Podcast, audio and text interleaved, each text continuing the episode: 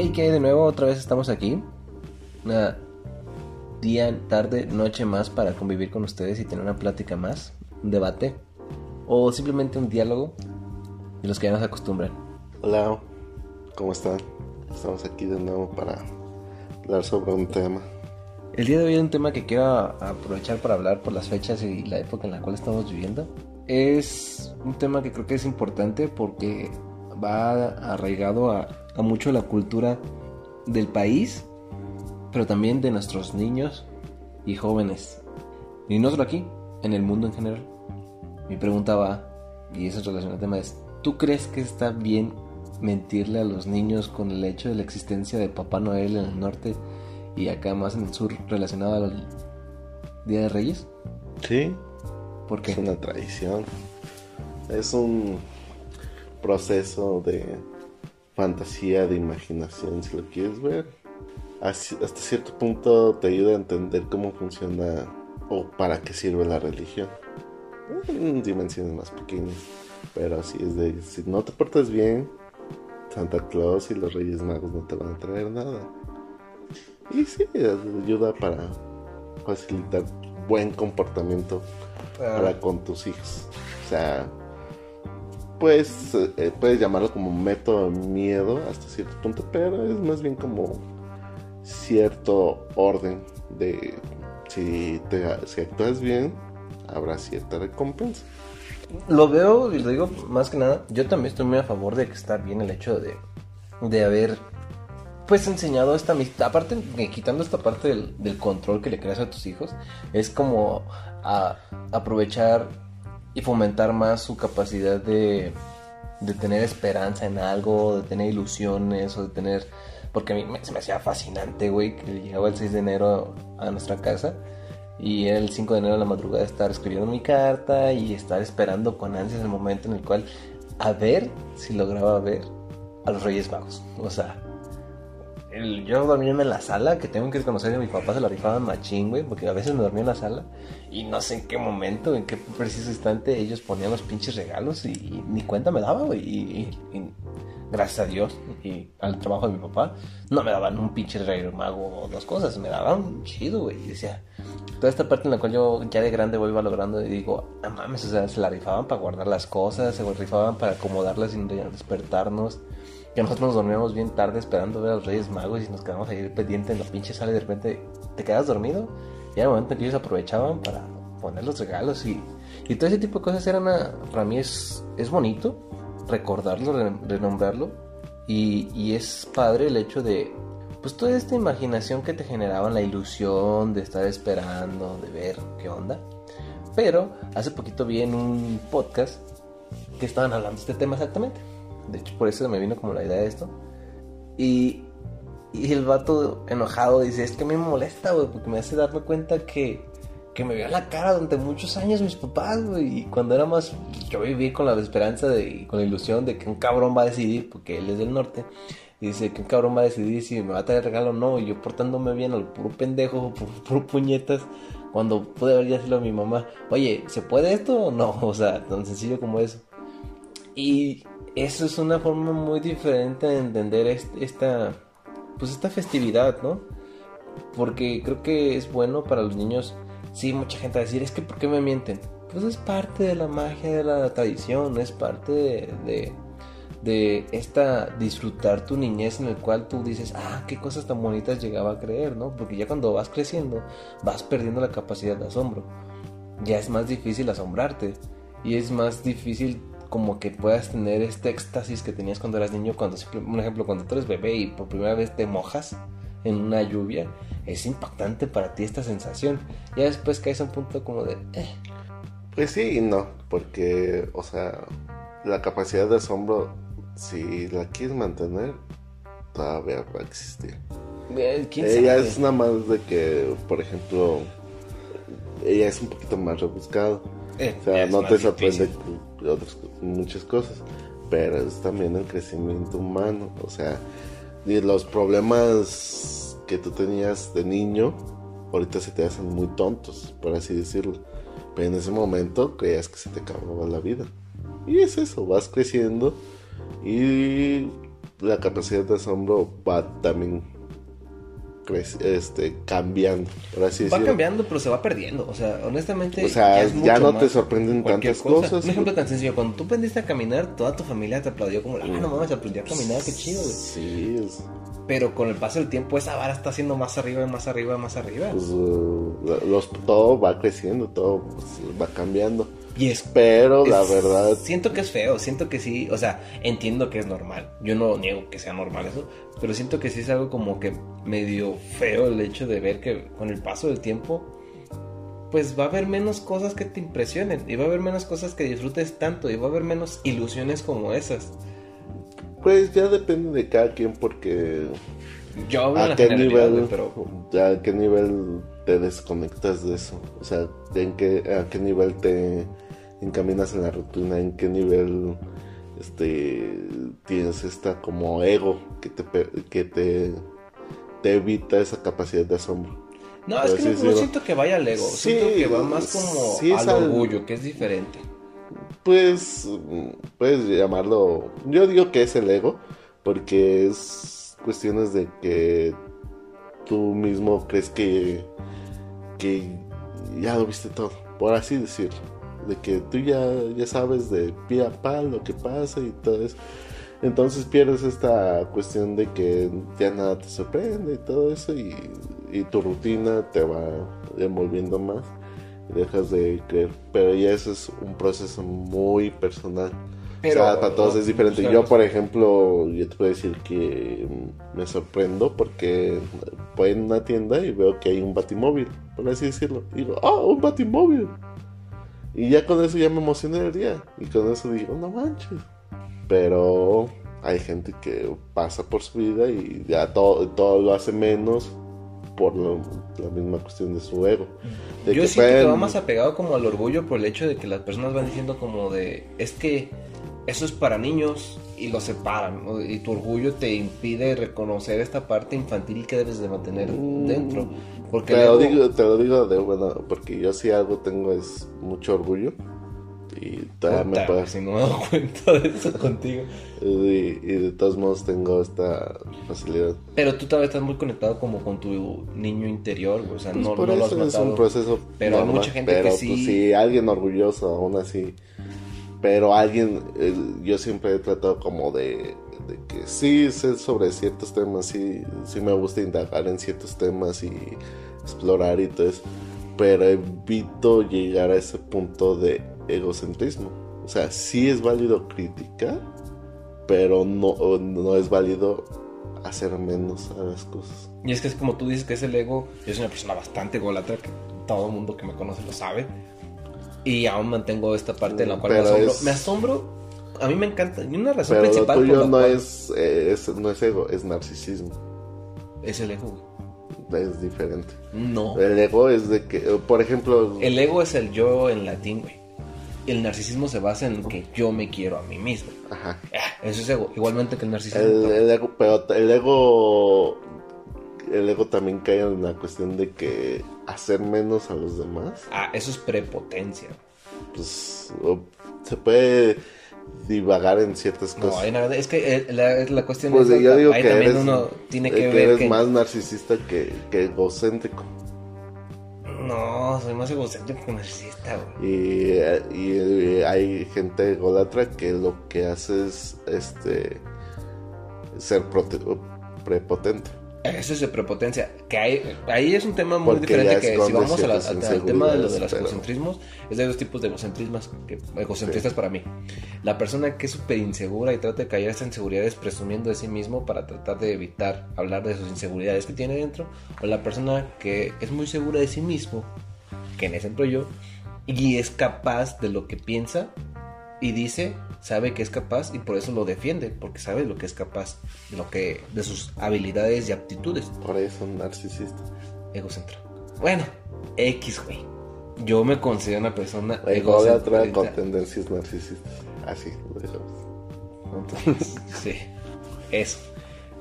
Una persona ególatra con tendencias narcisistas y a pesar de eso me Está bien, está bien.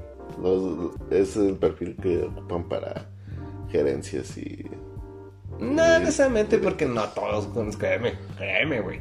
En mi experiencia, no, las personas que están en esos puestos son personas muy Pues es que hay de perfiles a perfiles.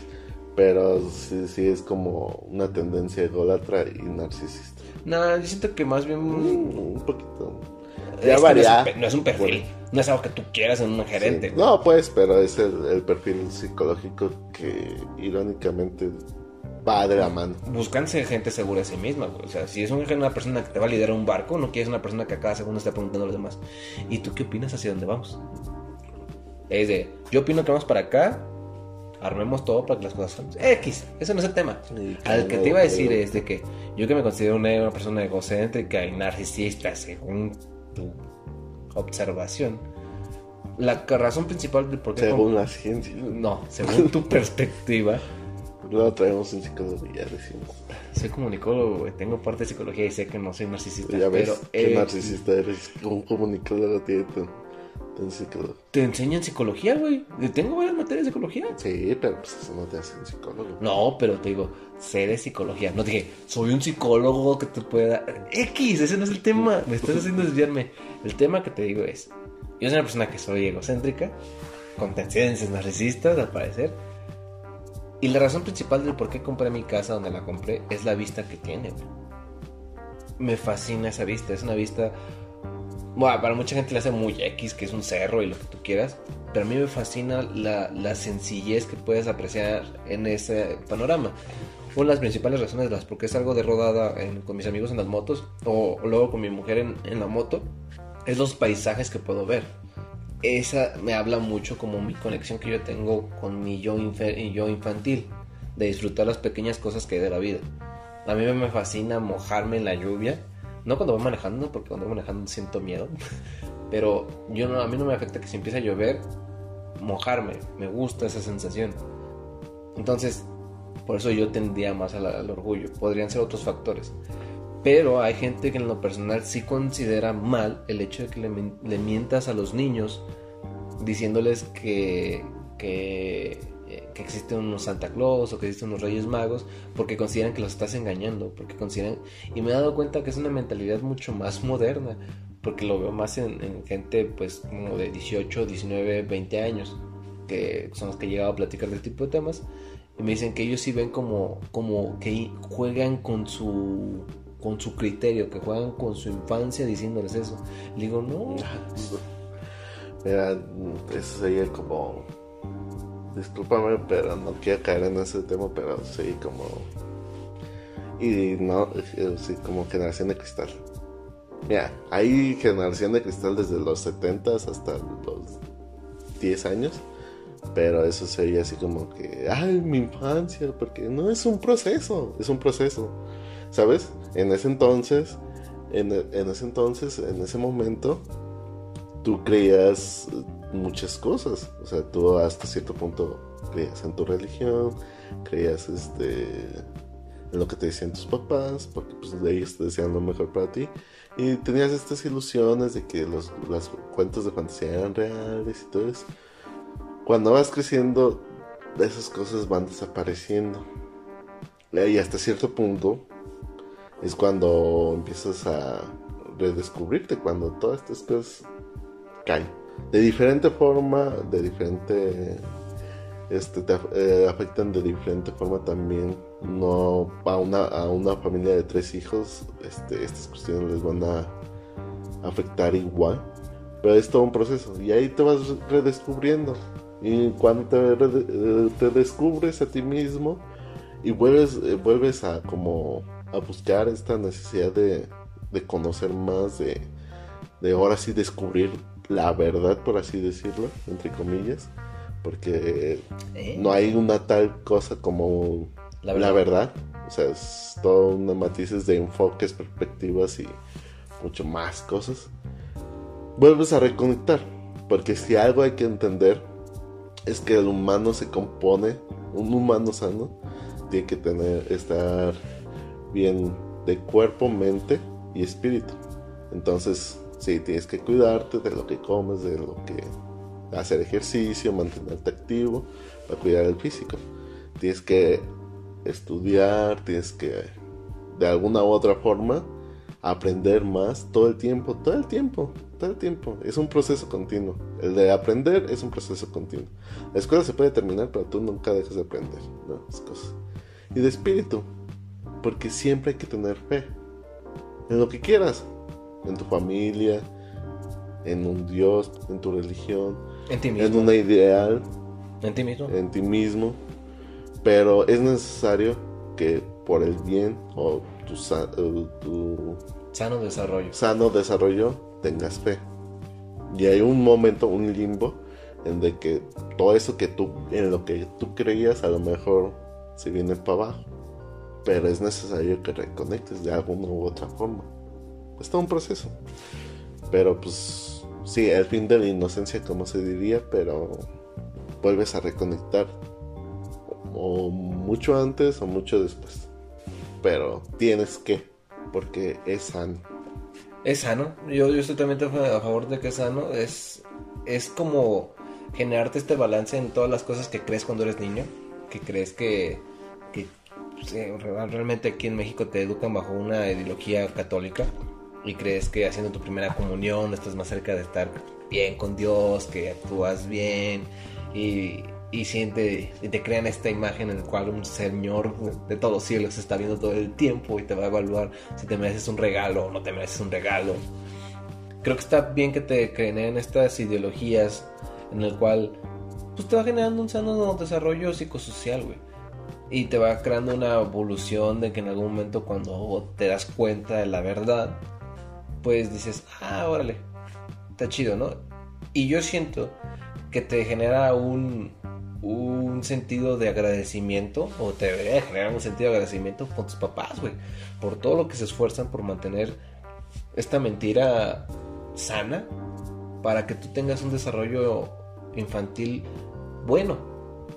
Porque si tú te evitas esta parte en la cual tienes este desarrollo de infantil, de generarte una imaginación, y te vuelven, te cortan tu infancia, siento que te generan esta necesidad que después quieres con, recuperar tu infancia y no te permiten madurar cuando realmente debes de madurar.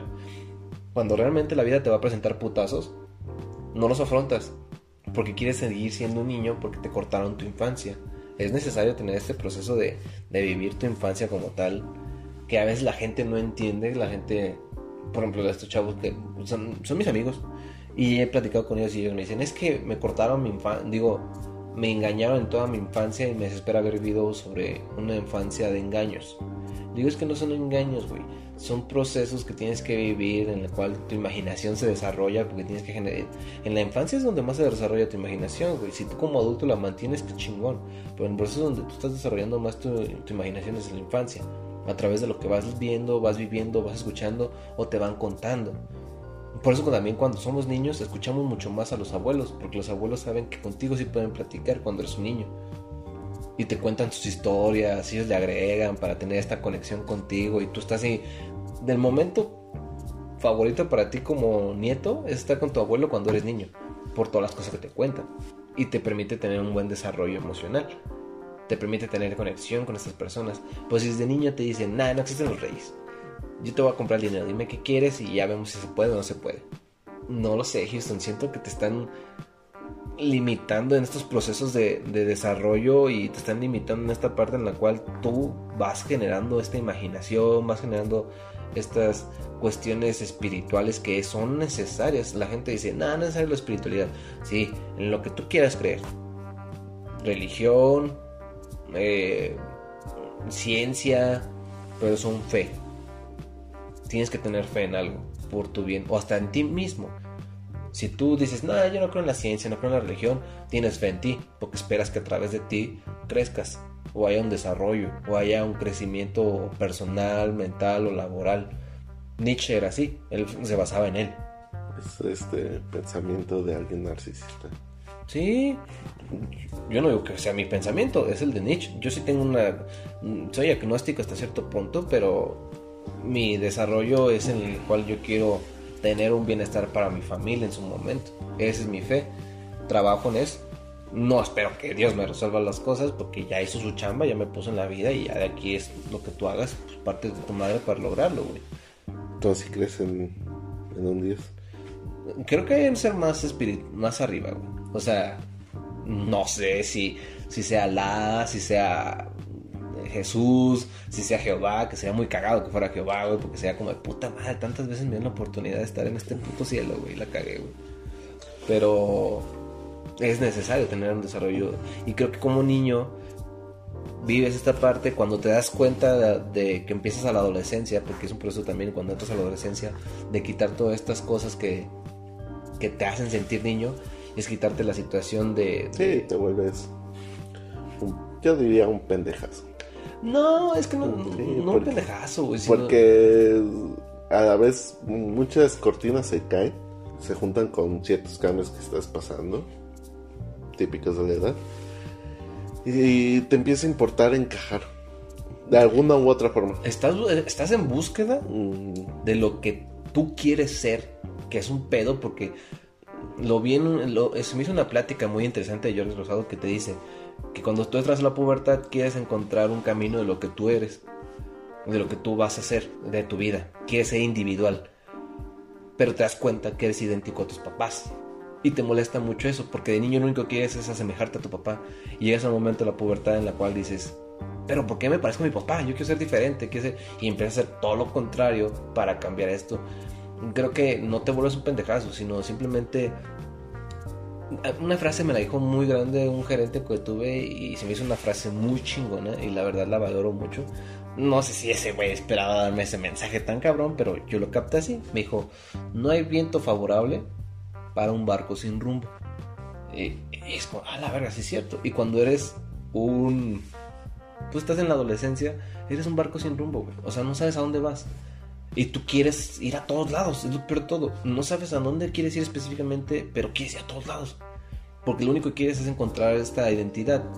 Ahí creo que lo importante es encontrar como una buena charla con tus papás que es donde por eso yo le daba mucha relevancia al que tú como plantearte el hecho de que no quiero hijos, ya estás siendo una persona diferente, porque vas a hacer que no tengas un hijo que sufra durante su pubertad, durante su infancia, durante su adolescencia, el no tener una plática con. Porque yo lo veo, veo sobrinos, veo personas que muy allegadas a mí que están bien perdidos. Y lo peor todo, con sus papás no pueden tener un diálogo como el que sé que tú llegas a tener con mi papá o con mi mamá. Porque hasta eso se podía dialogar con mi mamá. Que mi mamá a veces era un poquito más absolutista que mi papá, sí. Pero sí se podía tener ese diálogo. Lo cual nos permitió de cierta manera desarrollar una personalidad. Tu personalidad es muy clara, mi personalidad es muy clara. Somos muy diferentes. Pero fue algo que nos fuimos desarrollando. Tú cometiste tus tonterías en la pubertad. Muy, muy claras, sí, también. Yo hasta cierto punto, por ver las cosas que tú cometiste, pues no cometí tantas. Porque vi que, pues no, güey. Pero creo que es importante, no te vuelves un pendejazo, estoy muy en contra de esa idea. Porque eso es como, como decir, todos los niños de 10 a 16 años también pendejos. No, no están pendejos, están perdidos. Pendejazos. O sea, es que, por, así decirlo, sí, es una época difícil, por así decirlo, porque te digo, hay muchas cosas de que te quieres, te quieres convertir en un ser individual, pero a la vez quieres encajar, porque pues, así es, no, eres, no sabes quién eres y eso da ciertas inseguridades. Entonces, al no saber, este, tienes actitudes nefastas o creídas. Yo hace poquito estaba pensando, lo iba a publicar, pero ya se me olvidó. Pero estaba pensando y me, me acordé que eh, cuando estábamos en el béisbol, había un vato, no sé si te acuerdas, de hecho, no me acuerdo su nombre, pero vivía enfrente de, nuestro tío Javier, o sea, cercano, cercano a nuestra casa, a donde vivíamos un chavillo que su mamá era mamá soltera. Y el vato estaba en, eh, bueno, iba con nosotros en el béisbol. Y varias veces en los entrenamientos o así, recitaba frases completas o párrafos completos de los libros del Señor de los Anillos. Como que tratando adaptarlos al momento que estaba pasando. Si había, si era un partido así, lo adapta, o sea, decía la frase completa, tal, tal cual del libro, y quedaba con la situación. Toda la situación. Lo adaptaba a la situación de, del momento que estábamos ahí en el, en el entrenamiento, en el partido. Y todos no, no lo bajaron de, de ñoñazo. Y lo más que rescataron es de que, ay, hijo, ¿cómo estás? Porque su, su mamá es ah, joven y guapa. Y así. Y era mamá soltera. Y ahí va mi hijo. Y lo bulleaban en ese aspecto. Y, y yo me quedé pensando, yo también en su momento dije, ay, qué tonto. Y ahorita que ya, pues, ya crecí, que me volví fan del Señor de los Anillos y que me gusta y todo y todo ese mundillo y todas estas cuestiones, me quedo pensando y digo, ¿de qué buen amigo me perdí por ser un pendejazo? Por querer, querer encajar con los chicos cool que ellos están hablando de tomar y de que son cools porque sus papás los dejan salir y porque son cools porque fuman escondidas y porque son cool por pendejadas que hoy en día dices. O sea, tenía tenía a los vatos verguerillos que tú los conociste, yo los conocí. Eran güeyes que gastaban bromas orinando en refrescos. Que yo caí una vez en que rellenaron un refresco este, con orines. Pendejazos. Ahorita ya ya van para su, ter- para su tercer hijo y pues su vida no da para nada más. Más que tratar de encajarse al negocio de sus papás. Pero nada personal. O sea, siguieron tratando de encajar con el trabajo de, sus pap- de su papá, que era ser comerciante y que le va bien. Y que ahí están entrando para ver si se acomodan. Pero, pues, pendejazos al fin y al cabo. Y tenía al vato este, que quién sabe qué pasó con él. Espero que le esté yendo bien. Que tenía un poquito más de. o podía coincidir un poquito más. Y por el qué dirán, o porque pues eres inseguro a esa edad, o porque pues eso se te hace así como, ay, qué oso. Y ahorita pues, lo puedes decir sin capa y espada que te gusta el Señor de los Anillos y que te gusta Star Wars y no va a haber ningún problema. Pero hasta, este- hasta cierto punto era valiente el vato, el no dejarse intimidar por sus gustos. Y los defendía con espada. Ujú. Pero eh, te reitero, no has. Tú hemos denogrado esto y tú dices que la gente es, es mala y la sociedad los controla. Yo soy de las personas que dicen que la gente es buena, pero la sociedad te corrompe. La sociedad te hace así, te hace culera. Eh, a mí, yo, no, yo lo hablo desde mi perspectiva. A mí mi ego me ha servido, porque jamás he buscado sentirme parte de. Yo busco más bien que la gente, la gente con la que embono, estamos chido. La que no embono, mis respetos, bye, te cuidas, desde allá. ¿Por qué? Porque ahí es donde entra esta parte en la cual te digo que sí es muy importante el, el tomar la decisión de querer ser padre o no querer ser padre. Yo no tuve que buscar un espacio con ningún otro amigo. mm, y es algo que te agradezco mucho. Porque contigo tú eres mi mejor amigo. Y lo fuiste mi mejor amigo, yo creo, hasta la pues, preparatoria, que ya tuve a, a Jorge y fue una persona con la cual conviví un chingo y nos la pasamos juntos. Ya en la universidad tengo a Andrés, que también es una persona con la cual paso mucha parte de mi tiempo. En el trabajo tengo muy buenos amigos también. Pero durante toda mi infancia yo no tuve que buscarme dónde encontrar una amistad porque pues tenía contigo, güey. En mi casa siempre tuve mi lugar, no tenía que luchar por él. Mi mamá y mi papá y tú me dieron un lugar, lo cual me daba como la capacidad y, el poder de... Ah, pues no me aceptas en tu grupo de amigos, pues bye, güey, no, no me importas tanto, o sea... Tengo en dónde convivir. Yo siento que tuviste más de conflicto porque eres el mayor, ¿no? y pues era diferente. Entonces, ahí mm, yo sé que estos güeyes eran unos ojetes porque pues también tenían cierta separación con sus papás porque para bien o para mal yo soy la niña de mi mamá, güey. O sea, mi mamá platicaba todos los chismes que se le pasaban en el día a día o lo que pasaban con sus amigas, venía y me contaba a mí. Y pues sabía la vida de estos güeyes. Creo que eso me permitía como tener esta empatía. Bueno, no esta empatía de entenderlo, de, de justificarlos, pero sí los entendía el por qué eran como eran. Sabía la vida que tenían sus papás, güey. Eh, eh, o sea, ya caes de, de repente de grande, o sea, de que todos los que son así, de que por así decirlo, Ojetes, güey, porque... Pues, vergueros, así. Pero no los justifica. No, ¿Vas a dar pero los entiendes, que... Ya, la- la- No, lo comprendes. Es que no es entenderlos, es comprender del porqué de sus actos. ¿Cuál es la diferencia entre entender y comprender? De que hasta cierto punto entender es como que empatizas. Pero, y comprender es de que no, este proceso negativo es porque está cargando con algo malo. No deja de ser negativo. Pero, pero no, no lo estoy justificando, pero entiendo la raíz. Para mí me permite más el entender. Porque cuando entiendes... Y cuando lo entiendes- Lo empatizas un poquito... Sí, lo y al empatizarlo lo humanizas. Y al humanizarlo dices, puta, está cabrón. Es como con, con nuestro primo que nos tocó que, que sabíamos la situación que tenía él, porque él era como era. Y yo lo entiendo y siempre lo he entendido porque digo, a ver, está medio difícil vivir esa situación de su familia, ¿no? Donde se crió solo casi, casi. Y, y lo entiendo y pues digo, ah, pues por eso era así. Por eso era un ojete. Porque pues era su forma de sacar toda esta frustración que tenía él no lo justifico, pero lo entiendo. Y a mí siempre me ha permitido, pues esta relación que tenía con mi mamá, que me platicaba todos los chismes de todas sus amigas y así, pues irles entendiendo por qué tomaban las decisiones que tomaban y por qué actuaban como actuaban los chavos. Y al así, pues no los odiaba, porque por ejemplo decía, ah, X, tal vez te desquitas conmigo, pero cuando llegues a tu casa tú tendrás tu propio infierno y diré, ni pedo, yo cuando llego a mi casa no tengo un infierno. Es como un- una idea muy que no puede venir de alguien de 12 años. Cuando, tienes, do- cuando tenías 12 años también eras un pendejazo. Eh, contigo. Ahí está.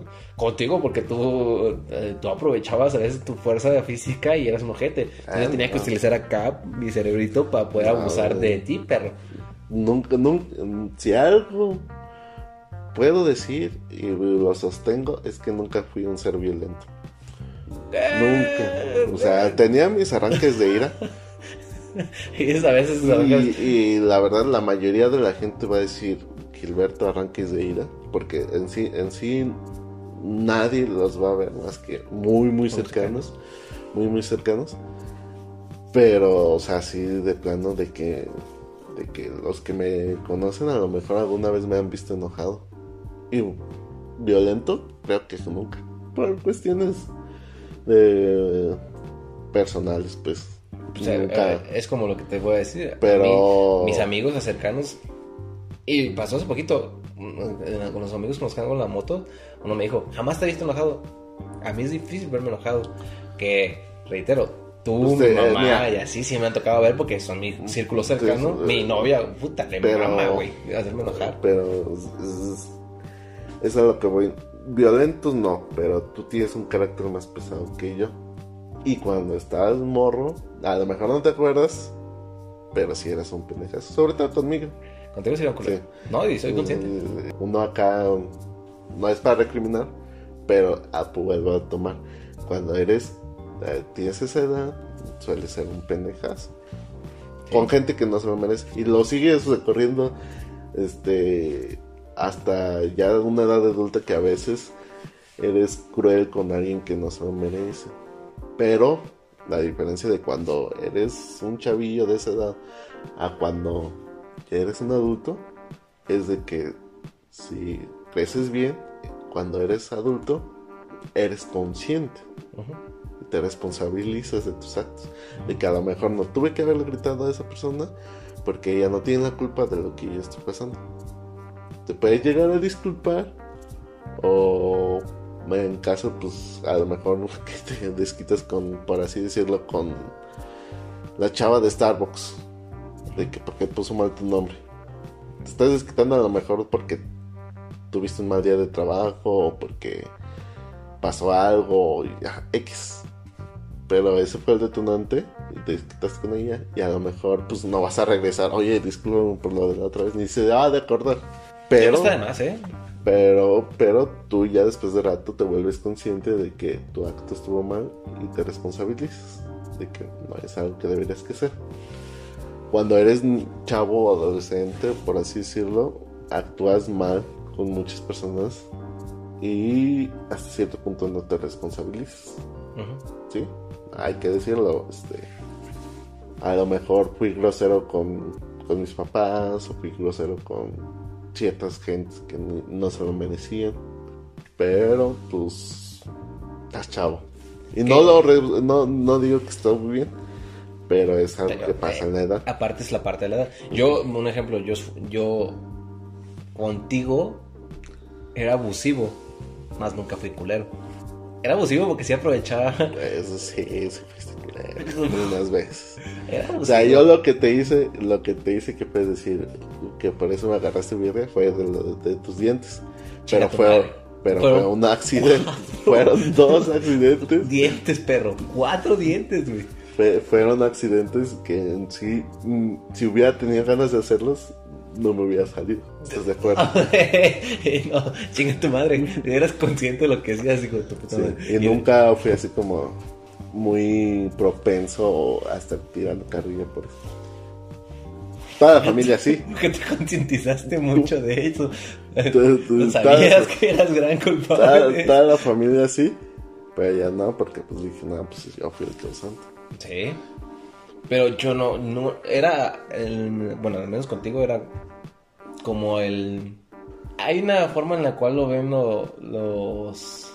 La parte de, de- del oriente, el oriente medio, de la India, dicen que dicen que si abusas de mí en algo, pero lo haces de una manera en la cual no me doy cuenta, tiene mi respeto. Si me robas algo y nunca me di cuenta, digo, ah, verga. Entonces creo que eso lo aplicaba contigo. Era abusivo contigo sin que tú te dieras cuenta que era abusivo en ese momento. Te voy a decir algo, si me dado cuenta. Ah, Ah, Yo, yo lo que hago muchas veces, para bien o para mal, es de que soy consciente de que alguien quiere ser abusivo, por X o Y, o quiere, o tiene una segunda intención. Lo, he visto desde Carla, hasta mi mamá, hasta contigo, hasta X persona. Y si, si veo esas intenciones, y si me quedo... "Mm", pero las dejo pasar. Porque pues también digo, nada me cuesta. ¿Sabes? Muchas cosas así pasaron así que digo, "Mm, esto va por otro lado. Eh, siempre es, eh, he combinado como que esa cuestión de que soy muy observador y muy intuitivo. Por eso a lo mejor soy introvertido porque mm, me percato cuando alguien no, no quiere tener una conversación o no quiere o ve mal o X. O sea, como que... te prejuicia, pues. O sea, como que desde antes se proyectan esas cosas y yo por, mi form- pues, por ser observador o intuitivo las capto desde antes. A lo mejor, eh, quiero hablar con alguien y me doy la vuelta y digo, no, es que no quiero hablar. Tú por otra parte, por tu misma forma de ser, no te percatas de esas cosas. Sí me percato, pero soy más de que... Ah, pues sí, a lo mejor pues sí te das cuenta, pero pues por tu forma de ser, pues dices, eh. Siento que puedo convencer a la gente de opinar algo. Soy muy Entonces, persuasivo. Pues necio se puede llamar también. También soy muy necio, Mm, no lo eso. puedo negar. Yo no le busco tres pies al gato. Yo sé que a lo mejor me están manipulando, entre comillas, pero lo dejo pasar. Porque digo, nada me cuesta. O sea, a lo mejor si me lo hubiera pedido, pues me hubiera dicho igual sí. ¿sí? Pero ya no estoy para cambiar lo que cree la gente. Ajá. Bueno, eh, lo que va también de esto es como el hecho de los niños tienen este proceso, tienen que tener este proceso en el cual van creyendo estas cosas para tener un buen proceso de adolescencia y un buen proceso de adultez. Si tú desde niño les vas quitando esta parte en la cual pierden esta ilusión, pierden estos procesos de, de, vivir la infancia como en la adultez lo van a hacer. Y por eso existe mucho chavorruco también, güey.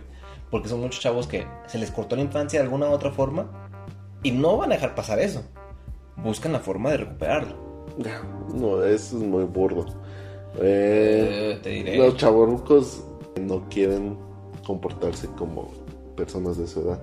Por así decirlo. Que siempre Por que les faltó un- cosas que no, no, no les faltó cosas. Quizás vivieron de más, por así decirlo. O sea, lo disfrutaron tanto que Bueno, no quieren ah, pasar. están las dos versiones. Hay las personas que lo vivieron de más y dicen, no, no quiero perderme de esto. Y hay gente que dice, me faltó vivir esto, quiero vivir A, ahora. a lo mejor, pues sí, lo que se conoce como los crisis de las 40. De los que- 30, ¿no? No, de los 40. De que ya ves al hombre comprando un auto de año porque en su momento no se pudo. Que yo, yo para ser sincero, todas esas cuestiones como que las veo bien. Porque dices, si ahorita sí puedes este, darte ese lujo, ¿por qué no hacerlo? O sea, por ejemplo, Hay, hay, Hay- hay, hay cuestiones, ocasiones y hay sí, cosas sí. que sí está bien, hay cosas que dices, no, Es- carnal, ya no estás en edad de hacerlo. ajá, exacto. Envejece con gracia. Exacto, o sea, es- ciertas actitudes están no están bien llevarlas a cabo. Sí, cómprate algún gustillo que no pudiste cuando en ese Un momento. halcón milenario, tengo un chingo de ganas de comprarme un halcón milenario. Sí, ahí están mis Transformers que digo digo no sé por qué nunca me compraron Transformers. Pero ahorita los veo y digo, no mames, están bien chidos. Y me los compré y dije, ¿por qué podía? Entonces, bueno, me regalaron uno. Pero el otro dije, sí, este, este sobre todo me regalaron. Y así. Power Rangers también.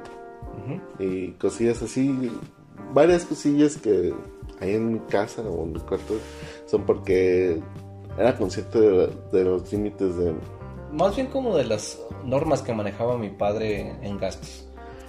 por así decirlo, o sea, Porque no era como que no podía. O sea, uno ve los juguetes ahorita en la play y dices, verga, en aquel entonces estaba más barato. O sea, simplemente era o de que no quería, güey. O sea, tú también como que te hacías consciente de que no, no tenías que abusar, pues, de esas cuestiones o decías, ¿para qué? O así, o te limitabas porque no es de que no hubiera, sino que era un gasto que no se, no se necesitaba. era- A cierto punto eras consciente. aparte mi papá era codo, Y, güey. y por así decirlo, sabes que solo había días especiales en los que podías pedir lo que tú quisieras. Que a veces las cagué, pedía cosas que decía, verga, podía haber pedido otra cosa. Sí, pero X. Pedías lo que querías y sí, o sea, yo no me puedo quejar de eso. O sea, yo siempre pedía que videojuegos. Y, cari- y esos siempre han estado caros. Y los Y estarán. lo estarán. Y sí, pedía el videojuego y sí, sí me lo traían sin problemas. Pero por lo mismo de que sabía que eran gastos costosos, tampoco abusaba de pedir algo más. Entonces, en ciertas cuestiones sí me limité y ahorita lo estoy como aprovechando. Que están más costosos, pero ya, lo valen. Que es ahí donde te digo que sí es esta parte importante de, de vivir tu proceso. Porque que no, no te permitan tener esta infancia en la cual piensas en el ratón de los dientes, piensas en los reyes magos. Tú, no vives- ah, es todo quiere lo mejor para sus hijos entonces ¿por qué le vas a quitar como ciertas cuestiones que otra gente vive?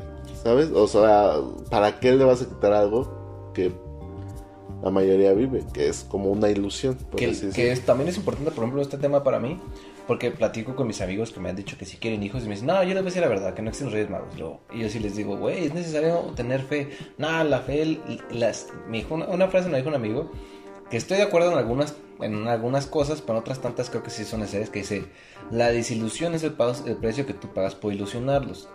Y le digo, sí, güey, pero es cuando creces, cuando tú te haces ilusiones pendejas de cosas que no están pasando. Estoy- en es- esta infancia creo que es bueno que tengan ilusiones, güey. Estoy consciente de que hay que ser un poquito más objetivos con lo que les enseñas a los niños. Entiendo. O sea, por ejemplo, que te pregunten, ¿por qué el cielo es azul? Y que te digas tú, porque Dios es niño. Es niño. Sí, Y sí, esas sí, cosillas. O que veas una mancha de aceite en un charco de agua. Y así, y, y lo publicó una amiga que preguntó a su niño de por qué se forma un arco iris en el charco. Y en vez de decir, ah, es que es aceite. Dijeron algo así de que son marcas de Dios, o algo así, huellas de Dios. Y algo así. Una maestra. Y cuestiones de dónde vienen los niños. Y cuestiones así que dices, Siento que no ser más objetivo, sino ser más claro. claro, ajá. Porque la idea no es ser objetivo, sino la idea es ser claro. No vas a decir niño, ah, pues me cogí a tu mamá y salió el niño. Ajá. No, no, no, vas a o decir sea, hay unas formas es- más prudentes. prudentes, más este para todas las edades que puedes explicar esos procesos. Hay formas de explicar por qué el cielo es azul y hay formas para explicar qué está pasando en el charco. Estoy Creo que- pensando, ¿cómo se llama este científico que admiraban todos en Big Bang Theory? Sheldon Cooper. Él es de los que admiraban al científico. Se me olvidó su nombre, güey. No me acuerdo. Eso me acuerda mucho de una frase de Carl Sagan que dice, ¿quieres que, que el mundo progrese? Enséñale a tus hijos el mundo como es. Si tu hijo te pregunta por qué el cielo es azul, explícale que es por los gases que se encuentran en la atmósfera. Si tu hijo tiene esta curiosidad, cultívale la curiosidad, porque con esta curiosidad va a resolver las dudas y cuestionamientos que el mundo tiene. Hay Sí. que enseñar a los niños a ser curiosos, no, no, Mm. no taparles con ideas tontas la No- curiosidad. No limite su pensamiento. Sí, Es, es- que eso, que eso creo que es algo que, que sí ha evolucionado a un punto en el que exageraron algunas cosas en tomar en cuenta al niño. O sea, sí es bueno como tomarlo en cuenta, pero hay cosas que tú como tu papá debes de aprender a decir, bueno, tú quieres esto, pero pues no se puede, o sea, no Sí. va a pasar. No te voy a dar dulces todos los días de comer. Pero sí tomarlo en cuenta en... Porque también cuando antes la mayoría de los niños les preguntabas, ¿qué quieres de cumpleaños? Y ellos decían, eh, se, se agobiaban cuando les dabas esa pregunta porque no sabían qué querían, güey, porque no les enseñabas tú desde chico cómo aprender a buscar qué les agrada o qué les buscaba o, ahorita en la actualidad lo veo que les preguntan todos los niños que abusan, porque por ejemplo, ¿qué quieres de comer? Y dicen esto, y vas y se los das y es como, y vuelves niños emperador, güey, de que todo. O me toca mucho que en el lugar donde trabajo, que dicen, ¿qué lugares quieres? Le preguntan a un niño de 5 años, no mames, no vas a ver ni qué putas quieren en esta vida, tú, tú escoges lugares, güey. Sí. O sea, no mames, tú también no abuses. Pero sí es bueno que ya se tome más en cuenta el Los de enfrente y estás tú. Pues ya es la educación de cada quien, de qué, tanta prioridad le das a lo que desde tus hijos. A mí, por ejemplo, eran tortas, eh, llegabas y tortas de Hijos de puta madre, y güey. te chingaste. Y chiles de rellenar, Sí. que los odias, de su puta madre, güey. Crema de zanahoria Saladísimo, le de su Saladísimo. puta madre, cabrón. y te chingaste y te la tragas. ¿Por qué? Pues porque Que soy tu madre hasta que yo la pruebo, está culera, ya sabemos qué más comemos, pero... ay, güey. de pollo a los 40, a los 30 Andaba a grados. 32, a 32 grados de temperatura en Morelia, caldo de pollo, para Cal- que amarre este pedo. Caldo de res también. Pero... Y así, y, y vas a comer porque pues no vamos a tirar y todo esto. es- Ya, ya son niveles de educación que, Ni- niveles de diálogo, creo que ya puedes hacer ciertos este- niveles de diálogo en lo cual o sea, es- está bien que cultives a tu hijo a tomar decisiones, pero hay que también entender que hay una edad en la cual tú tomas las decisiones y se chingó, güey. Te puedo preguntar, pero eso no quiere decir que lo voy a hacer. Porque todavía estás pendejo, o sea, estás morrillo. sí. ¿Tú qué vas a estar sabiendo? Sí, que ya cuando entras a la pubertad, cuando tú tuviste este proceso de creencias, de infantil, vivir una infancia bien y así, no la ves con desprecio. Para mí es importante el, el que vayas desarrollando este crecimiento sin ver la anterior con desprecio, porque no puedes juzgar la sabiduría del presente con la ignorancia del pasado. Si tú juzgas esta, este, esta ignorancia, tu presente, con la ignorancia que tenías antes, y dices, ah, estabas bien pendejo. No, no estabas pendejo. Creías en cosas diferentes. Tenías una visión. Ah, sí, esto. Cuando, Pues, eres, cuando eres niño, es tan bonito y tan simple tu mundo que no, que puedes darte chance a, a- a echar a volar tu imaginación. Y Sí, está o sea, es lo, que voy. O sea, cuando estás chavito, eres ignorante de muchas cosas. Decir pendejo es una forma de. Pero en sí es ser ignorante de muchas cosas. Cuando vas creciendo vas entendiendo un poquito más el mundo. Ahorita ya cualquier morrillo cree que sabe todo porque ese es un mal hábito que agarró del, de, de nuestra generación, por así decirlo. De que ya porque googleas algo ya ya lo sabes. ya, ya lo sabes todo. que la cuestión... Que ya no, ya no hay, ya no hay este, esta cuestión de que, que todo lo bien. sabes. Está bien el hecho que haya enseñado a, a googlear las cosas. Lo que está mal es a, a decir ya lo sé cuando no lo comprendes. Que hay una gran diferencia a que Sí. lo veas y, y lo leas a que lo comprendas. Exacto. O sea, una cosa es que te saque una duda, pero comprender lo que ahí te está diciendo ya es otra cosa. Por eso no deberían que desaparecer, deberían que impulsar más los ensayos. Yo creo que son una buena Creo forma. que es- eso es algo muy interesante. Yo siento que debería de eliminar los resúmenes y la síntesis de la, de la forma en la cual trabajan los maestros Sí, y deben de trabajar en los ensayos. Porque el ensayo te hace Sí. ayudar a entender lo que estás Yo realmente escribiendo. creo en lo que estuve toda mi educación básica, o sea, desde la primaria hasta la, la preparatoria, me pidían, creo, cuatro ensayos, cinco ensayos. Para bien o para mal, en mi carrera sí me pidieron un chingo de ensayos y que eso Ah, pues, chido. para tu carrera, pero por ejemplo, yo este nivel básico, cinco ensayos, muy poquito. Es más, debería, eh, ese es el problema, deberían que ser varios ensayos, sobre todo en historia, sobre todo en literatura, sobre, sobre todo en estas materias que en sí son de leer. Y humanistas. Entonces, estas materias que son de leer serían ser ensayos. O sea, ¿qué tú comprendes de lo que estás leyendo? ¿Qué sacas de lo que estás leyendo? No, resumirme lo que está, lo que se está leyendo. ¿Sabes? resumen, pues no, no te sirve nada. No. O sea, Vas a una- subrayar una- todo el un, libro. y- maestro, un maestro de historia debería que decir, quiero un ensayo sobre este tema. Este, memoricen bien las fechas para que no se equivoquen en esas cuestiones. Nada más. Enfatizar las fechas, nada más. Pero tú, entregar ensayos de cada, este, de lo que de aconteció. lo que pues, aconteció de ese momento. y entender pues, lo de que la aconteció. aplicación y hacer Que, que lo veo mucho en, en mi escuela, ah, me caga. Porque, por ejemplo, el maestro dice: Me van a hacer un, un ensayo de lo que acaban de leer. Oye, profesor, no entendí lo que me dijo. ¿Qué no entendiste? ¿Qué es lo que vamos a hacer? Un ensayo de este tema. Ah, ok, gracias. Y es como, ¿qué vergas, güey? O sea, la, la lectura de comprensión no existe. No existe. En el mundo real no existe. La gente dice, ay, sí, como- sí comprendo lo que leo. Me encanta una imagen en la cual trae un letrero grande que dice, lectura de comprensión gratis el día de hoy. Y está un vato parado afuera del letrerito y llega alguien y le pregunta, ¿eso qué es? y es como de, ah, o sea...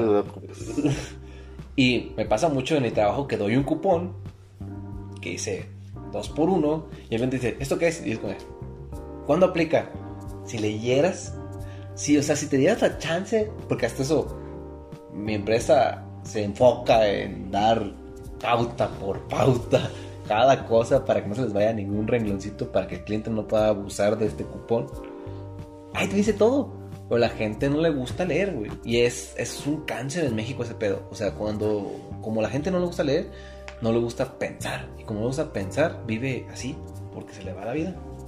Es a lo que a lo que voy en muchas cuestiones de que se, me hace muy muy tonto en ciertas cuestiones de que ok aprende a es a lo que vamos de nuevo o sea hoy en día lees o estudias por, por, por necesidad, o sea, no por, no por gusto de esa sensación de que aprendiste algo nuevo, ¿sabes? Es porque te lo dictan y te va a ir mejor en la vida si estudias, por así decirlo. Pero no te dicen, y a lo mejor, no sé, pero por ejemplo, mi papá siempre dijo, estudia para tener una mejor pers- perspectiva de vida. Por- por- y lo dijo, probablemente dijo, porque ahorita una, una carrera no te, no te, no te garantiza nada. no te garantiza una buena vida. Así lo dijo en su momento. Que eh, siento que el proceso es ese, o sea, ahorita, ¿con qué estudias, güey? O sea, honestamente, a como está la situación en el mundo y en el país, sobre todo, estudia, cabrón. Me vale verga que estudies, pero estudia, güey, algo que te guste. Ya después llegamos al punto en el cual, ok, empieza a analizar qué te gusta, hacia Es dónde que va es tu el vida. mismo detalle del problema. O sea, no es estudiar por estudiar. En por la ejemplo. actualidad, siento que sí, güey. O sea, Mm, es que tienes que es entender que es- el contexto. La juez, ahorita la gente no estudia, güey. Y quieren todo fácil. La gente sigue estudiando, la gente sigue preparando. Cada vez, tú Ah, mismo cada- me lo dijiste. La vez pasada. Lo- tú me claramente. dijiste que, que cuánta gente hay que termina una carrera, que ha, ha crecido ah, y ha crecido. Y yo te digo, por necesidad. Pero eso no quiere decir que estén preparadas. No, y totalmente No, de acuerdo. totalmente. Pero yo lo que Y es más, no, están preparadas, no tienen vocación y no, no este, tienen un nivel de frustración mayor. Pero ya es Porque, algo, güey. porque antes no había esa necesidad. O sea, ¿sabes? O sea, No vamos a volver a ese tema porque no te va a ganar. Eso es lo que voy. Mira, Pero ahorita en la actualidad, como están las cosas, sí, sí, para mí, de preferencia, estudia lo que te guste, créate una vocación, haz lo que te apasiona. Es lo- eso es el mundo perfecto, sí. Pero si no, mínimo, estudia, güey. No te quedes con la simple pinche secundaria o la simple pinche preparatoria. es que Tienes que ampliar tu pan. Porque el estudio no es simplemente que es, que voy. un título, sino es abrir tu panorama, la escuela, las convivencias que tienes ahí, todo lo que vives durante el proceso de tu escuela, te amplía un panorama, Sí. te hace salir de tu, tu sí, hoyito. Pero es volver al mismo problema. No, o sea, si queremos, si queremos... Es que tú ya quieres llegar a un paso, tú quieres correr cuando la gente todavía no camina, tú quieres que la gente busque su pasión cuando la gente no, No. no sabe leer, cabrón. Hay gente que no sabe leer, güey. es- no es es, de un que... paso a la vez. Pues sí, pero también no- voy... Es a lo que voy. ¿Para qué vas a llenar el, el mundo de gente este, profesional que va a ser inepta en lo que... En su profesión. Que ese Por cabrón ya no va a robar. Con eso me gano, que ese güey ya no se va a parar a saltar y decir, es que no. No mames. Eso también es muy pendejo. La gente, la- ya te he dicho, la gente que actúa así. Es más, los políticos. Todos esos cabrones estudiaron. Bueno, Y te todos esos no, no, no mames, te mamaste, güey. Discúlpame, Si pero tú, es- no, te mamaste. Te fuiste a la política, güey. No, es Yo que. estoy estudiando, estudia un- una pinche ingeniería, y güey. ya, no, y, ya, y ya no van a robar. Ahí tenemos al Pero- licenciado Peña Nieto, al licenciado mamaste. Felipe Calderón. Pero te ¿Qué mamaste, güey. ¿Qué política Al se agarra? licenci- al Te fu- licenciado. Este, Ahí va. Miguel Duarte. De mi grupo de trabajadores, de mis chavos que tengo a cargo, todos estudian. Uno que otro me ha hecho. No me apasiona lo que estudio, pero sé que me va a dar para más. Mm, Y saben que el estudiar te va a crear una capacidad de tener un mejor porvenir. eh, es, es- Pero esta gente la comparo con los chavos que no estudian y su forma de entender el mundo es muy diferente, porque tengo chavos que no estudian. El estudiar sí te abre un panorama diferente del mundo. Mira, así te lo voy a poner. Tengo conocidos ahí, ah, es más, tú lo ves en Facebook. O sea, yo al menos tengo dos ejemplos de dos amigas que no estudiaron, que dejaron la escuela, por así decirlo, que, que se quedaron con la prepa. Pero encontraron su pasión Ah, bueno. en salones de estudio. De, de- bueno, estudio de, de hacer maquillaje, de pintar uñas. Y ganan bien porque pues, por alguna extraña razón a las mujeres les mama ponerse uñas. A las mujeres se le- les mama arreglarse las pestañas. Y de cualquier estatus social. O sea, estoy hablando, no estoy hablando nada más de que, Sí, sí, sí. sino que es algo general. Y si haces bien tu trabajo, pues te va a llegar chamba y te va a ir bien. Y así, y ahí- así hay un chingo. Sí. Y pueden, y les está yendo bien, Ajá. aunque no estudiaron. Eh, y ya dijimos, o sea, Sí, de que, de que. Pero ellos, ellos tuvieron la capacidad de Y- poder meterse a cursos de algo que les Ah, vocaciona. pues, la- pues, eh, no todos tienen eso, güey. es, que Ah, con- con- los cursos tampoco hay capacidad de. No mames. De- ¿Cuánto pagabas de colegiatura en, la, en tu Ah, universidad? Pues eso es a lo que voy. Es a lo que te estoy Eh, diciendo. Es a lo que voy. Yo solamente voy Pero- a que estudia, cabrón. O sea, es de nuevo. ¿Ves que tú te vas a una parte en la cual ya quieres caer al punto, el punto utópico en el cual ya todos encuentran su vocación? No mames, no, güey. No El- toda la eh, gente tiene la capacidad, no toda gente... Un ejemplo claro. Mi mejor amigo se llama Jorge. Eh, bueno, en gran parte de mi vida este güey ha sido mi mejor amigo. Y este güey, él me dice, me preocupa que no encuentro una pasión. Nada me apasiona. Nada me apasiona, güey. Pero a través de su estudio, a través de lo que trabajó, se ha podido comprar cosas que le dan gusto y se siente bien con ello. Tú lo puedes decir como un placebo si quieres, porque este güey no encuentra una vocación, porque tal vez este güey... Una sociedad de consumo. Eh, no, no, no una sociedad de consumo, sino que esta parte... Eh, este güey no es un consumista, es codo a madres. Pero, por ejemplo, ya se pudo, se compró un bajo y la música le gusta, se compró su moto y su Eh, moto- tiene la, la libertad. la encontró de- ciertas cosas con las cuales puede Sí. tener una tranquilidad mental, una paz mental. Es, Pero esto se lo permitió el estudio. Si este güey no hubiera estudiado y no tiene vocación y no tiene pasión, ¿a dónde putas va, güey? No toda la gente encuentra su pasión. Ah, es, es necesario el obrero, es necesario el ingeniero, es necesario... es- Ah, eh, tuvo si la simplemente tú tuvo la libertad o, el- o este proceso que vivió le dio la libertad de encontrar cierto gusto en cuestiones musicales. Este dice que no es su pasión, a lo mejor sí lo sea, pero pues es un mundo muy tórdido por así decirlo, de que Pero simplemente... la gente que se dedica a Mucha eso es gente un puede vivir, como tú, es que tú estabas en la parte utópica en la cual vendes mm, las historias de éxito. De busca tu pasión y vas a encontrar. No, pues sí, de preferencia. Yo, obviamente, también digo: si encuentras tu pasión, pelea por ella, güey. Pelea por ella. Pero eso no te garantiza que lo vayas a lograr. Y es mejor, pues, agarrarte un poquito un plan. Ahora, No te digo si no quieres estudiar una carrera, no estudies una carrera.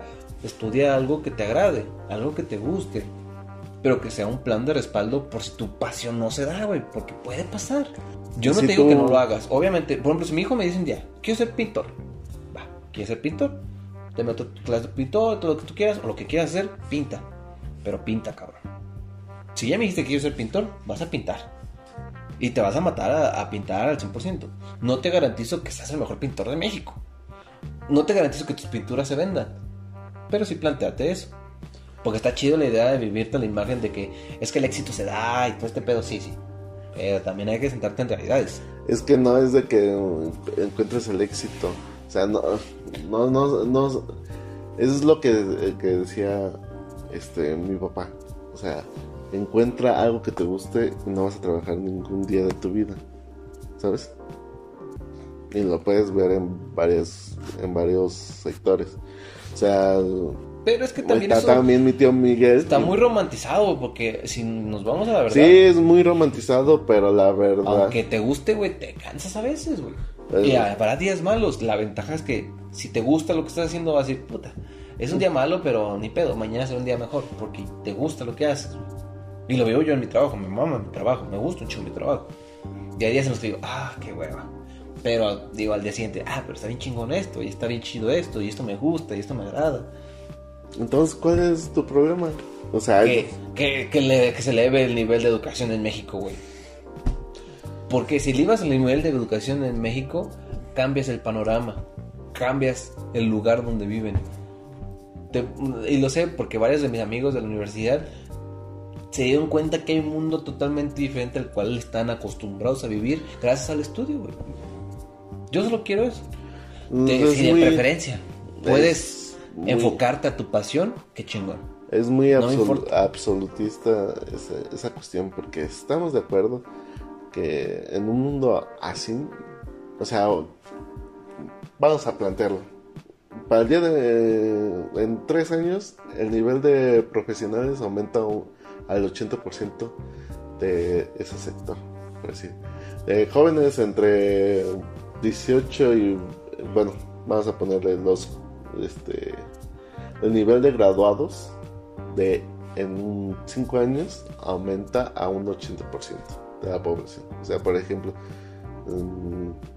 jóvenes entre 24 y 27 años, de cada 10, 8 acaban de graduarse o terminar o titularse de, de una carrera. Ujú. Ujú. Hay oferta de trabajo para todos. Hay competencia. Hay competencia. Hay Sí, de por sí ya hay competencia. No, hay competencia. Hay competencia. En la actualidad, tú tienes. ¿Qué, qué vas a hacer con el triple o cuádruple de abogados Ah, que va a ese, ser de donde cuatro. Hay suficiente si me, das, ingreso. si, me, si me das así de cantidad de ingenieros, es otro pedo, güey. Si Hay- me das así de, de eh, médicos, hay- es otro pedo. hay Si me das así mejor de, ma- de, ma- de maestros bien preparados, no los maestros mediocres que tenemos en la actualidad, es hay- otro pedo. esa es la cuestión. Y maestros hay un chingo. Tan claro como... Pero es como- a lo que voy. Es un como. Suiza, güey. Mira, es un- uh, pero Suiza no tiene la cantidad de personas que tenemos. Pero es lo que estamos aspirando. Tenemos que Bueno, a Estados Unidos, cabrón. Vamos a Estados Unidos. En Estados Unidos hay oferta de trabajo, hay oferta y demanda. En el- Estamos mira, mejores te voy, te voy a decir algo. La lo que tiene Estados Unidos es que tiene la libertad de decir, escoge lo que quieras, te va a ir bien. O sea, si hay gente pobre, pero ya a comparación de México es un porcentaje menor. Es que Y hay gente que sí estudia, hay un, hay un gran nivel de gente que está estudiando allá, pero hay gente que se prefiere irse por una carrera técnica o lo que quieras o así. Y también les va bien. Hay gente que tú... Mira, tan sencillo como si tú tienes Que- que 8 de que- cada 10 de tus jóvenes están estudiados, van a hacer mejores elecciones de vida, güey. Esa, eh, mira, eh, y también. Aquí, ¿cuál es la forma que tú puedes decir? Tengo la libertad, tengo, este, gano bien, siendo emprendedor, ¿no? ¿Estás de acuerdo? Que los emprendedores son los que se arriesgan, pero tienen la facilidad de llevar una vida mucho mejor. Ya no es, ya no es como tal una profesión que te asegura eso sino que si arriesgas siendo emprendedor y le das y trabajas duro y te tienes que esforzar, puedes llegar a una mejor vida. Eso es de ley. Ahora imagínate que si eso aumentara de repente, es como de repente aumentara Es que no puedes, eh, no puedes ignorar algo tan obvio que si tu pueblo está mejor preparado, va a haber mejores elecciones, güey. Va a haber mejor capacitación en tu vida diaria. Créeme.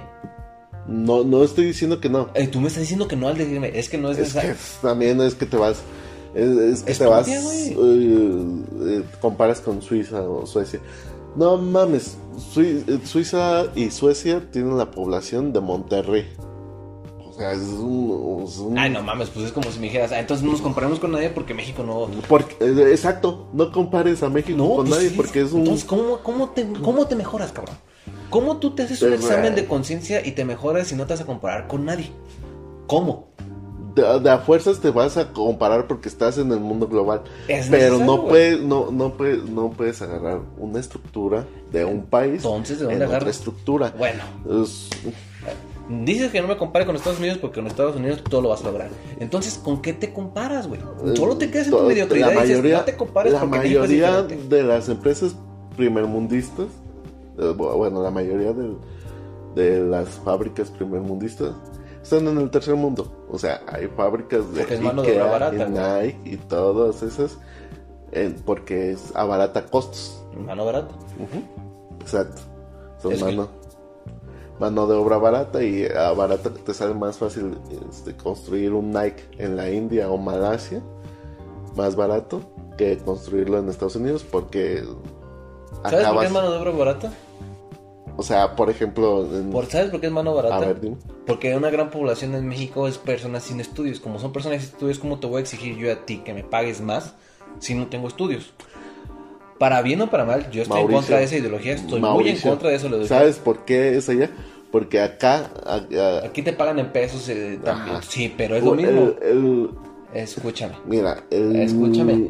La, en la mayoría de los trabajos, bueno, de, de los estados de Estados Unidos, el pago mínimo Sí, El- lo sé. sí. Pero reitero, Son tú 10 también dólares. cómo te pones. Es que. aquí en México estás sí, hablando. ignorando la moneda, güey. Pero escúchame. Escúchame, güey. Es por eso. Escúchame. es por eso. Escúchame. A ver, ¿Cómo tú, como ciudadano, vas a ir a pedir trabajo a otro lado que te paguen mejor? Para bien o para mal, el papelito en la actualidad habla, güey. Aunque estoy en contra de esa idea, creo que hay personas preparadas o inteligentes. o sí, que tienen- estamos de acuerdo. y Pero el- el papelito habla. es un- ¿Cómo tú vas a poder exigir cosas si tú no tienes un papelito con el cual hablar. Si tú nomás tienes la prepa... Las... Conozco un chingo de gente que nada más tiene la secundaria, carnal.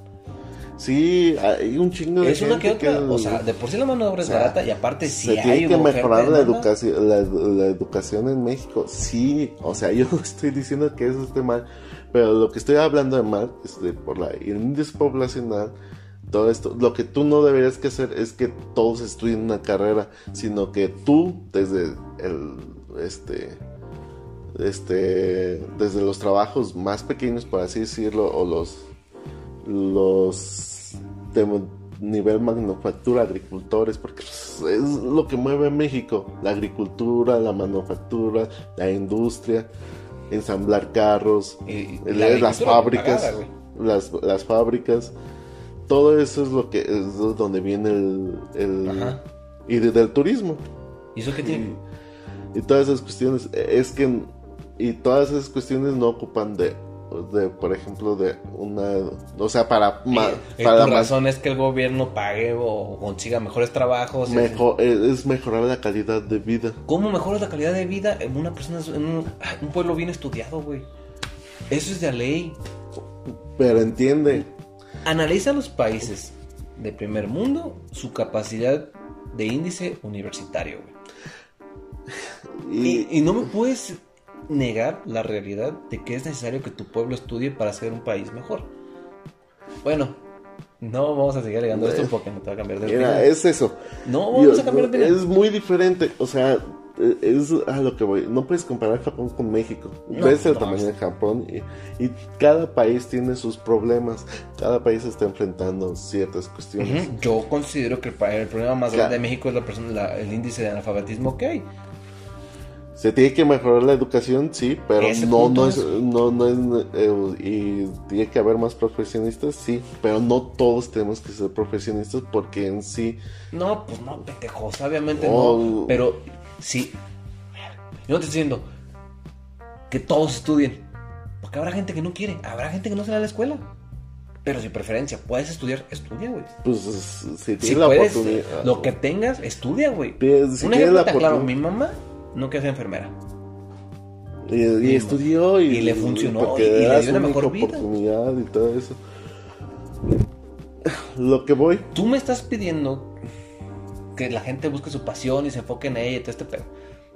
Dude, hay gente que no sabe ni qué vergas con su vida. Si tienes tú la oportunidad, no tienes un plan Pues es seguro que de qué quieres en no, esta vida. no pues todos se- no, no, to- no todos pueden ser líderes, no todos pueden ser artistas, no todos pueden ser Existe el obrero, existe Este, el el campesino, obrero existe el, el agricultor. Eh, y lo que se tiene que ver es que si un- un- este país se mueve porque es un país industrializado de si este país es un no de manufactura de, de cuestiones este si este país se enfoca en el turismo la manufactura este la industria por así decirlo la- maquiladoras todas estas cuestiones que son Ajá, este, obrero, un pueblo obrero. Ajá, es un pueblo obrero. Cambiar todo eso, o sea, este, cambiar el enfoque, por así decirlo. Entonces, ¿a qué nos vamos a dedicar? ¿A Es que- innovar? No mames. Sí, sí, exactamente. Somos un país obrero por nuestro nivel de, de edu- escolar- escolaridad, güey. Si tuviéramos un buen nivel de escolaridad, no seríamos un pueblo obrero, güey. China también es un país obrero. Es un país que está en un nivel de fascismo, güey. Su gobierno es fascista. Deja de compararte con un país como... fa- Es como si me dijeras, como Corea del Norte es un Pues- país totalmente independiente. Pues no mames, güey. Nadie puede entrar. Obviamente va a ser independiente. La cuestión es... ¿Somos obreros? Porque somos un pueblo sin educación. Pero volvemos al mismo. China también es un país obrero. Y le ha, le ha me- lo que quieras con todo su fascismo, pero ha mejorado la calidad de vida de la mayoría de sus de sus En China, poblados. puede- es más, en ahorita China puedes tener un hijo. Que estudie. no. Que estudie. Un hijo que estudie. Puedes tener más hijos si quieres, pero solo uno puede estudiar, güey. No mames. ¿Por qué no nos comparas con Estados Unidos? ya te dije, Estados Unidos cuenta con esta libertad de que ¿Por qué? Porque que- es un país que innova, güey. Hace poquito me notó la noticia de que México iba con Argentina juntos hacer una eh, asociación para crear mm, como la NASA, una agencia espacial Ujú. entre México y, y Argentina. Me puse a ver la noticia y me puse a ver los comentarios de esta noticia y toda la gente decía, no mames, estás gastando nuestro dinero pura estupideces, no sirve de nada y todo este pedo. Y en Estados Unidos también hay gente que dice, ¿por qué gastas Pero en ahí te eso?" va. a tal punto? Pero la cuestión es, es la mentalidad, dice, ay, qué cosas más importantes. No, hay que innovar. A tal punto de, de que este, la cuestión es de que en Estados Unidos también pasa lo mismo. O sea, hay mucha gente que dice ignorante, por así decirlo, de que dice, ¿cómo gastas en la NASA? Que ¿Quién sabe qué? ¿Y ¿Por qué tanto, tanto dinero invertido en la NASA? ¿Quién sabe? A tal punto que los últimos lanzamientos de, de Estados Unidos han sido por una empresa privada, que es la de SpaceX, que es de, de Tesla, de, de Elon Musk, por así decirlo. O sea, y dijeron, ¿sabes qué? Te prestamos las instalaciones, lanza tu cohete desde aquí. Es una empresa privada. Ahora, sí, yo creo que Ese- ese- la cuestión aquí en México debería que darle esta facilidad a la gente que puede crear. Y créeme que en México tenemos un chingo de creatividad. Sí, o sea, hay un chingo de creatividad, hay mucha gente Si preparada tú y ayudas a la preparación y das un mejor camino y todo y, esto. y si tú incentivas eso en la educación, Tienes o- pero es, México, es- y lo dijo el secretario de la ONU, güey. y- México es un mundo solo. Tiene flora, tiene Ah, fauna, sí, tiene y todo. también un argentino dijo ahí de por qué no somos primer mundo y así. Digo, porque se dan las facilidades a la gente que no se debe, a gente que no. No, no puedes culpar a todo. Es que hay que uno responsabilizarse, güey. ¿Cuántos de nuestras familias, amigos, son personas estudiadas? ¿Cuántos? Ah, ya, por eso. Sí, o sea, hay mucha ¿Y cómo es su mentalidad? ¿Y cómo es su mentalidad? Mediocridad también, pero es en todos los aspectos. O sea, hay mediocridad desde el punto... No, sí, pues, güey. O sea, yo no te estoy diciendo que, que con que estudies se va a acabar, pero créeme que al menos se va a reducir, güey. Y... Eso no me lo puedes negar, que me sorprende que me lo alegues, porque eso es un pueblo bien estudiado. Yo no estoy bueno, diciendo que esté X, mal. esto ya total lo dejamos para otro día porque si no vamos a alegar. El- Mira, así sí- te voy a decir, sí, no tengo nada en contra de la educación. Es más, deberíamos que invertir mucho en las cuestiones, este, en, en gente preparada, en científicos, en que hagan sus proyectos, empresas, eh, darle la libertad a empresas privadas de, de incentivos para que mejoren e innoven la industria, por así decirlo. Si alguien tiene la idea de un carro, o, se- se- o copia un, la- un carro, inviértele y dale, pues, quítale pago de impuestos y dale incentivos a fondo perdido y que saque ese pinche carro de lo mejor que se pueda para que pueda competir mundialmente. Sí, no estoy en contra de la innovación y la educación, ¿Tú qué es lo que me alegas? de que se tiene que incentivar, pero, pero hay que ver también de que no es, no es que todos seamos académicos, se trata de la calidad de vida. Ya te dije. No voy a alegar contigo ya eso porque no te voy a ganar. Mm, Pero para tener una mejor calidad de vida hay que estar más preparado. No me jodas las pelotas con que no, cabrón. Sí, te jodas pelotas. Bueno, ex. Es un tema Bien, que bien. no vamos a quedar en ningún lado. Simplemente hay que enfocarnos en el tema del Dios porque ya dimos un chingo de vueltas a esto y no te voy a cambiar de tema. eso Sí, eso- sí, sí. Ya. Para Mira. cerrar, para cerrar. El episodio de hoy, que la- llevamos una hora 24 y llevamos como 24 minutos alegando lo mismo y no te va a ganar. La, la persona Sí. estudiada le va a ir bien, Está bien, tú, tú. pero no por eso al, al, al obrero o todo eso yo no me le desprecio el obrero. le tiene que ir mal. No, No, tiene que ser un punto de partida de que si él tiene calidad, buena calidad de vida, a todos los demás sectores para arriba le tiene que ir bien. Sí, pero no me vas a dar dinero. Pero si al estás diciendo, si, si está- ¿eh? No, estás- no vas a fomentar la flojera de las demás personas. No, güey. no es fomentar la flojera. Calidad de vida no quiere decir que te den más dinero, y que te- de que sea un equilibrio entre lo en que Si quieres lo dejamos para otro día. Pero hay que cerrar el tema de hoy. El tema de hoy iba de que si es bueno decirle a tus niños esta mentira. Sí, sí es bueno. es bueno. Es parte del momento. Es necesario este desarrollo emocional y espiritual en ciertas normas para que haya un buen desarrollo psicosocial en los niños. Para que puedan vivir sus etapas correspondientes que les tocan. Gracias por el episodio de hoy. Síganos en entre comillas guion bajo Robbery en Instagram. Está el canal de YouTube. Si tienen algún comentario del episodio de hoy, pueden dejarlo en el canal de YouTube. Se procura que el mismo día que se pone el video en Spotify salga en YouTube. A veces se tarda un poquito más, ya saben, internet y videos. Pero ahí pueden dejarnos sus comentarios ante cualquier cosa. El canal de YouTube es entre comillas igualmente. Y ahí pueden encontrar cada uno de los episodios que hemos tenido en Spotify. Gracias por sus compañía en esta noche, tarde y mañana. Nos vemos al rato. Nos vemos al rato.